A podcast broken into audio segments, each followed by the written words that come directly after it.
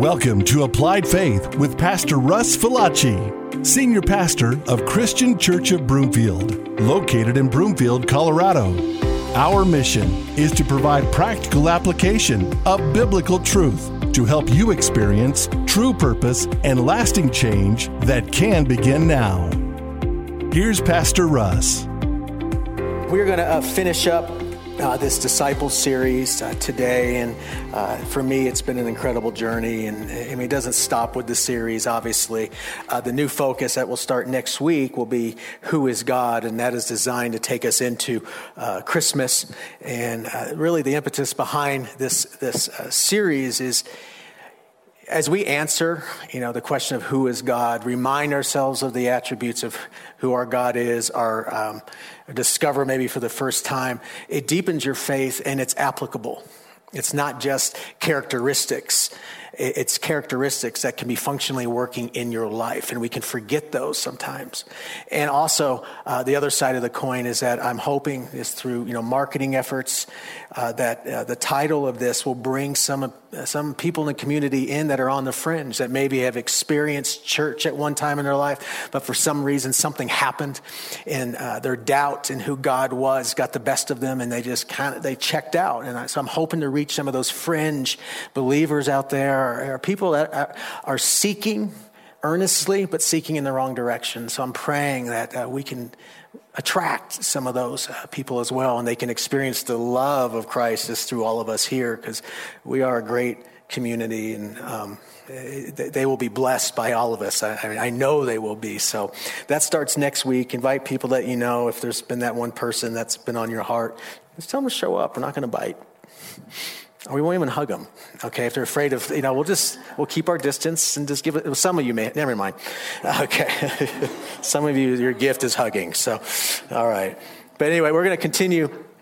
It says second in Second Peter one six, to knowledge, self-control, to self-control. We went over last week, and we're adding perseverance this week. Uh, some translations say patience, some say long-suffering, but uh, it's patience.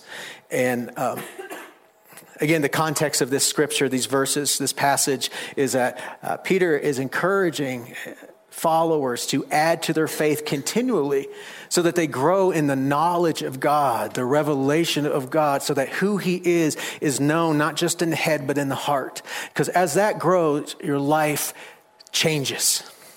And so these, these different areas of addition, you know, starting with virtue, you know, godly virtue, obedience to his commands, understanding that his, his ways are life. Uh, it, there's nothing easy about it because it's a rewiring, and it takes self-control. It takes perseverance. And so as we land on perseverance today, um, and, and patience, you know, patience, I think you hear that word, and um, I don't know what kind of knee-jerk reaction you have to patience. Um, because on one hand, we understand that it's good to operate in patience. And I think on the other hand, it feels really good to be impatient. It just does. When things aren't going our way, sometimes it just feels so good to break out of whatever it is, to act a certain way and, and, and to make something happen. And that, that's a struggle, because I think all of us at some level struggle with impatience. Am I right? Anybody? Just two of us. Okay, so I, we don't actually need this message today. You're good. The word is uh, hypomene, and I'm saying that because there's a lot of different words for patience in the Bible, uh, but this is the one we're focusing on. It's a different type of patience. It's a very specific type of patience, and it means um, cheerful or hopeful endurance. Okay, cheerful or hopeful endurance, constancy, enduring. It's like patient continuance. You know, in the New Testament, it's a characteristic of a man who has not swerved from his deliberate purpose and his loyalty to faith and piety by even the greatest trials and suffering. You also need to know that this word does not mean a passive waiting, but an active endurance. It's a difference between like sitting in a, a, a waiting room in your, at the doctor's office patiently, even though, you know, you made an appointment for eleven and now it's eleven thirty, but you're, you're just patiently waiting, right? That's not the type of patience. It's a type of patience that it requires to finish a marathon, meaning it is, you know, it, it's a struggle. I've never run one, never will, don't care. Chuck Cook did, you know, and he finished, right? And that takes that that's the endurance we're looking for, because I know it's painful. And I know that that finish line can seem a long way away. That's how it felt for me even doing a four hundred. Just one lap around the track. That by that third corner, I'm like, I'm done. I'm done. I don't even care. But yet what happens, and the reason I was done, I think any of you who've ever run, I don't know why you would. That was sick. It hurts. And it makes you want to stop. It makes you want to check out. So you could feel good again and not hurt. But yet those that persevere and finish these races, that run these marathons, see, the goal matters so much. There's a value in that goal. This is the type of patience that Peter is saying we need to add. It's an endurance. It's keeping your eye on the prize. And it actually means to remain. It's not just passively sitting. It's like, again, it's it's a picture of someone being, the, the root word means to hold up under. It's it's holding up under a heavy weight, and you're not letting that weight go, but you're, everything in you is keeping that weight above you, and it hurts, and it hurts, and it's hurt, and you want it gone, but you're keeping yourself under it, and you could at any time get out from under it. And who could say that life sometimes feels like that? Like it is a weight that is just pressing in on you, and everything in you says, I just need to check out. And for us to check out means I'm going back to the old ways. I'm going back to what it felt like to be me, because this is too hard. This is way too hard. You see, this is why it's so important for us to understand the type of patience that God is after, because it's a long view. It's a long view. And we're going to get more into this because this is really cool. I actually was just doing some psychological research, just real simple stuff. I'm not, but basically, impatience. Impatience. Let's look at impatience. And so for impatience, we need to know impatience is a very particular mental and physical process that gets triggered under specific circumstances, and which motivates specific kinds of decisive actions. Action. So it's not just lack of patience, it's this particular mindset that is triggered under particular circumstances.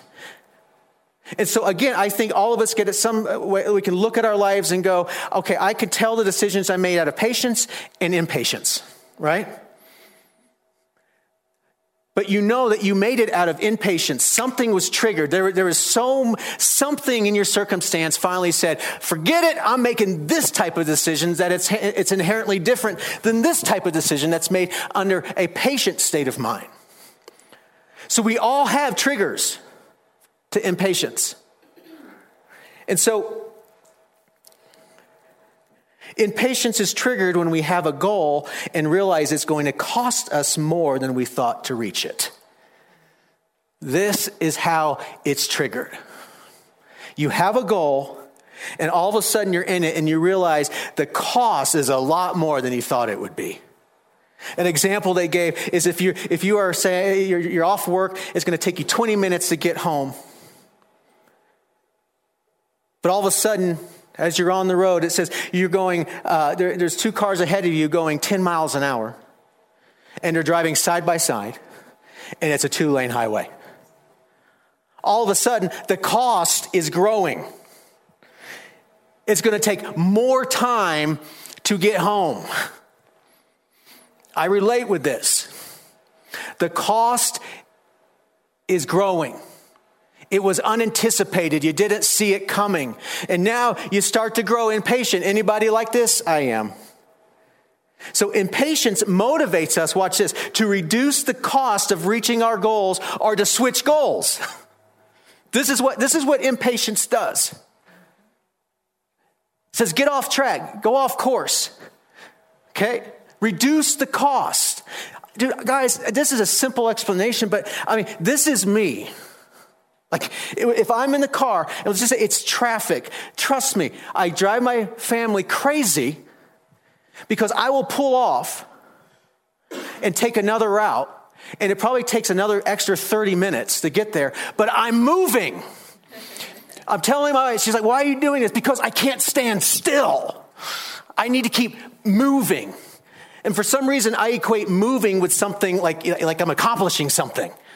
But yet I'm like all over the map where Siri is finally like, just forget it. I'm not even going to reroute you anymore. Uh, you're on your own.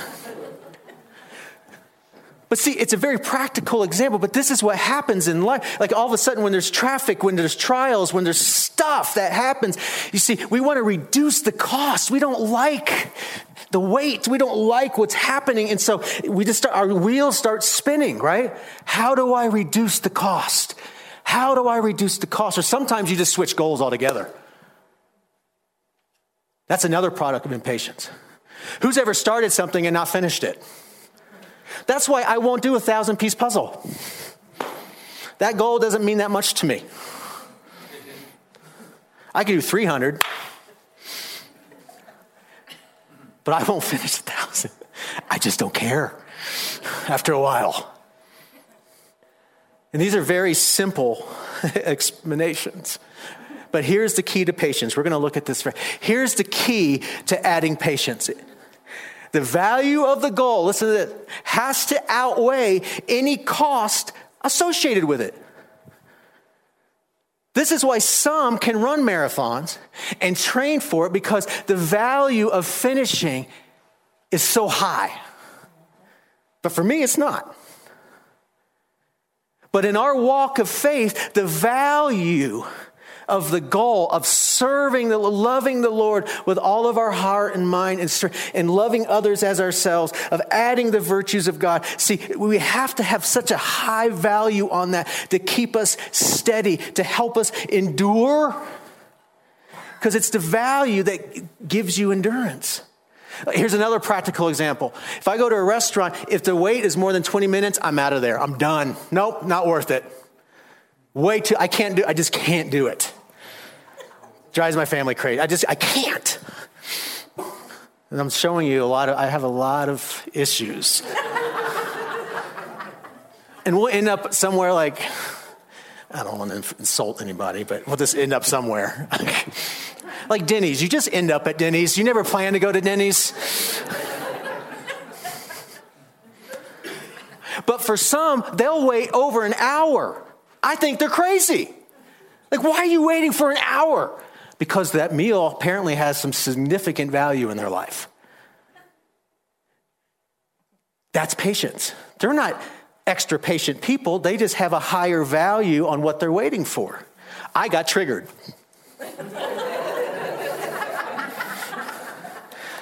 So I like send my kids in or my wife and go see how long the wait is. Dad, it's twenty-three minutes. We're out.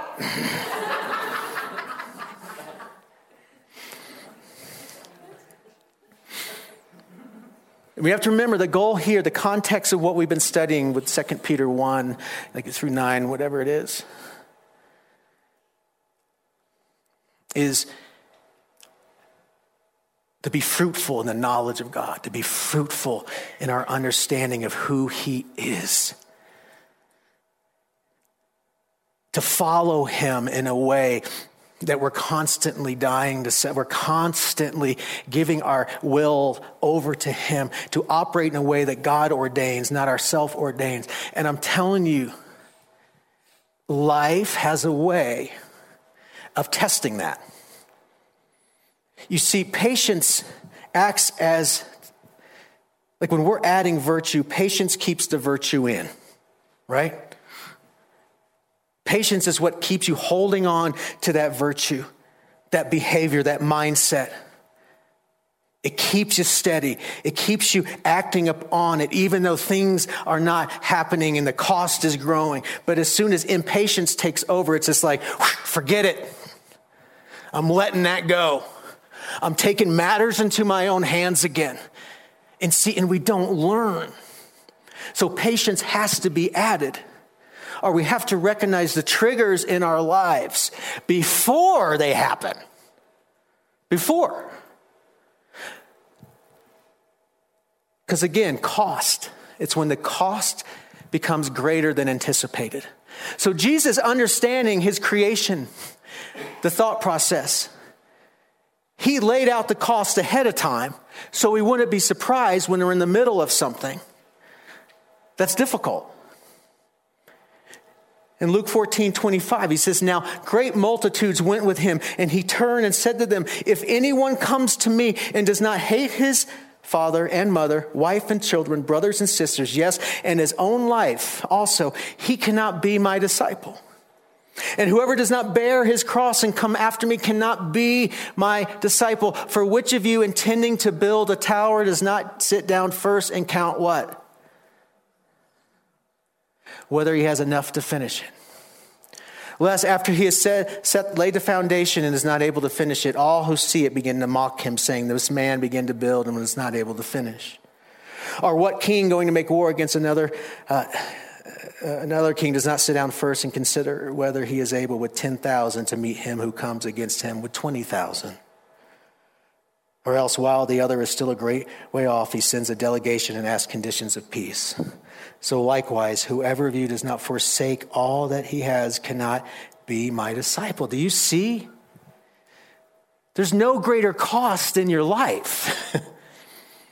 So he wasn't being mean. He was being clear. He was helping people set themselves up for success so that endurance could be possible. Patient endurance could be possible because, yes, life circumstance God will utilize for you, but yet you're losing you. Does that make sense? Difficult situations that we come into can either refine us and build us up in who he is, or we can lose patience and just give up on the whole thing because it's costing us too much. You see, he was serious when he was talking. He's like, "Guys, you don't understand. Really, to be my disciple, here's the cost. Like, this is really what it takes." It's a mindset that says everything that I hold dear, the, my comfort, my loved ones, my family, all these things that I cherish, they have to pale in comparison to my love for him. And when trials hit that begin to pull at these things that you that you value so much, you see, it could trigger us back into how we used to be, back into old virtues, or back into faithlessness, or, or back into self-understanding instead of godly. I don't know what it is for you, but when you're triggered, you know that feeling. I just want to check out. It's so upfront, it's understanding the cost. He also says in Matthew sixteen, twenty-four through twenty-five, "Then Jesus said to his disciples, 'If anyone desires to come after me, let him deny himself, take up his cross, and follow me. For, for whoever desires to save his life will what? Lose it.'" How counterintuitive is that? "But whoever loses his life for my sake will find it." But again, we are triggered often. I guarantee that we are triggered, that the one thing that we hold in common is we are triggered when our life is threatened. Aspects of our life are threatened. We are triggered to act out of the old nature.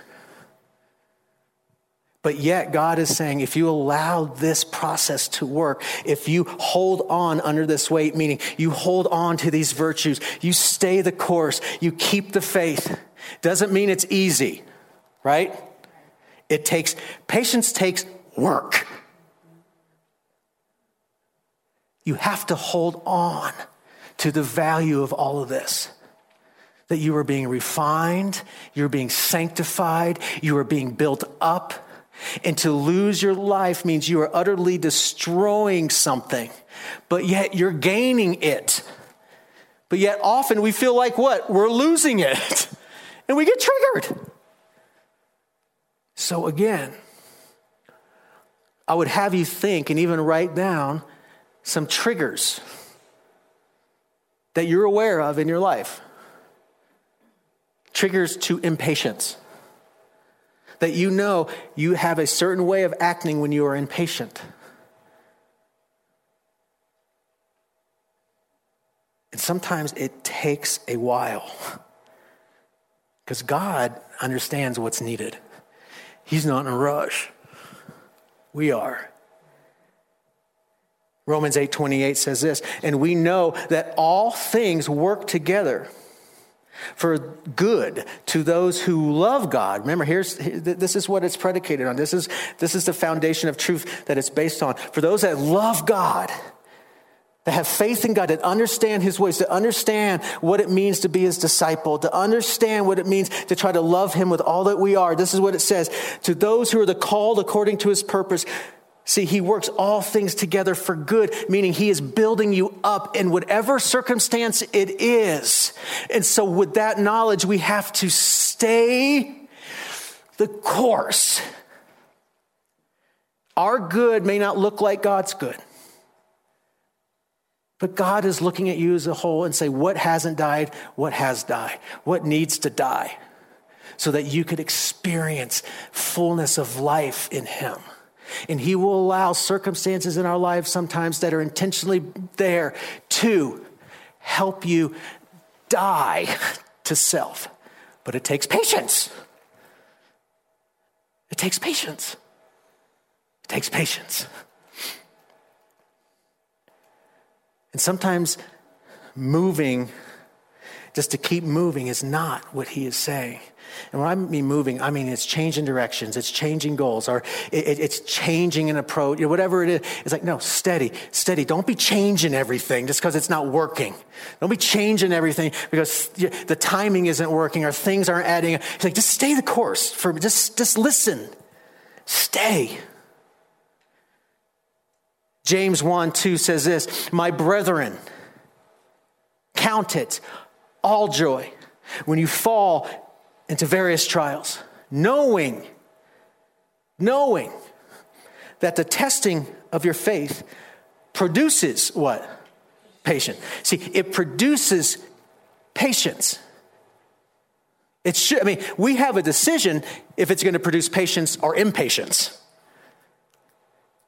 But if you find yourself in a trial, all of it, and it doesn't say you've tiptoed into a trial, it means like you have fallen into something that you were not expecting. The cost is so great. It is so difficult. One day everything was great. The next day, what has happened? And there's no end in sight. This is typically where we operate out of impatience because we want to fix it or we want to blame or we want to do something. We want to reduce the cost. We want to reduce this pressure and we can't. But he says, know this. It's producing. See, you're going to have to operate in patience as a child of God. You're going to have, or else it's not going to actually serve any purpose. You're going to be triggered. Every one of you, you will be triggered to a state of impatience. But yet we don't understand what a virtue it is. Sometimes we just, we get in the habit of just acting out in impatience because we don't think it's that big of a deal, but it is. It's hard to undo a lot of decisions made out of impatience. God can, but he doesn't want to have to. So again, think about triggers. Even if you're in a difficult situation right now, you have to know God is with you. And right now, the biggest thing he wants out of you is patience. To hold those virtues close, to operate from that place, not to let them go, not to revert back, but to stay the course.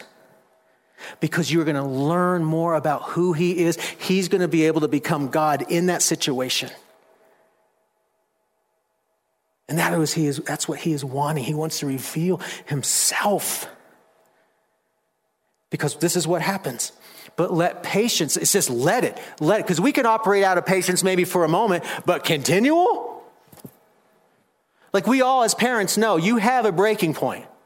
With your kids, you could be patient and patient and patient, and then there's just like, that's it. I'm done. Let patience, you see, have its work. Patience doesn't feel like work, right? It is.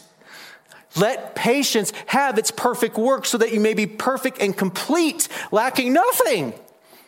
Do you understand that virtues learned and held on to in a time of trial stick? They stick.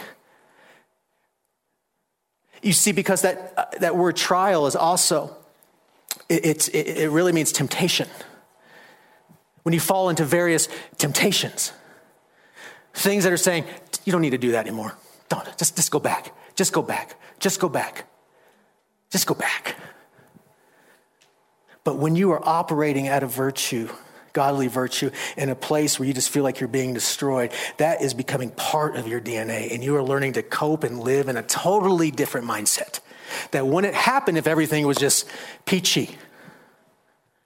Because his desire is that you are perfect and complete. What a desire is that? So he sees us, trust me, even though we are the righteousness of God in Christ by his blood, he still sees how incomplete we are. And he loves us enough to say, I want to perfect you. Have patience. I want to perfect you. But it's going to take patience. And in this age of microwaves and cell phone, everything is instant. Nothing worth having is instant. It takes time. So again, what is the value that you put on serving God at all cost? Holding on to godly virtue at all cost. Because every phase of life is going to have a different cost. And if we learn this and add to it, I'm telling you, we're growing and we're growing. But if we're not, we're complaining and complaining and complaining. If we learn this, we are conquerors, we are conquerors, we are conquerors. If we don't, we are victims, we are victims, we are victims. Right? If we learn this, we engage and engage and engage. If we don't, we disengage, we disengage, we disengage. It's so important. And so for all of us, I mean, this was, I was literally preaching at myself this week. I am classic. I don't know if it's a creative mind or just, you know, well, it's probably just more issues than anything. I just, I, my mind can get bored very easy. I can, there's this stuff when things aren't happening. It's just, I, it's hard for me to stay the course sometimes. But yet I've learned the most about who God is by learning patience in certain seasons. And as we go into next week in this, this new series, you know, we're going to look at godliness because that's one thing that you, you add. But to me, godliness comes alive when we understand who it is, again, that we serve. Who is the creator of the universe? Who is he? Who is he? And in that, we find comfort and power and strength and patience, hopefully. So, all right, that's it. Work on your triggers. No, the cost is great, but it is worth it. It is worth it. It is worth it. Have good people around you that will stop you from acting on your triggers and not encourage them. That's the hard part sometimes. Jesus, thank you for this day and this message, this word, Lord, all that you are doing for us because you love us so much, Lord, and your patience is the model. Lord, if it wasn't for your patience, we would not have a chance. So, Lord, as we learn more about you and your kindness and mercy, Lord, I pray that it changes our minds about whatever circumstance some of us may be facing, that it's in waiting, but it's an active waiting where we pursue you as best we can through these difficult situations, trusting you, leaning on you, and acting upon the virtues that you have given us through your word. Lord, I pray that you break each of our hearts for you. Lord, you reveal yourself. You illuminate that goal again so that we could be strong and endure. Lord, we love you, Jesus. We praise you, and we acknowledge you as our King and our Lord. Amen. You've been listening to Applied Faith with Pastor Russ Faillaci, an outreach of Christian Church of Broomfield, located in Broomfield, Colorado. To contact Pastor Russ, visit his website at russ falaci dot com. That's Russ, F A I L L A C I dot com. Thanks for listening, and remember, an alive faith is an applied faith.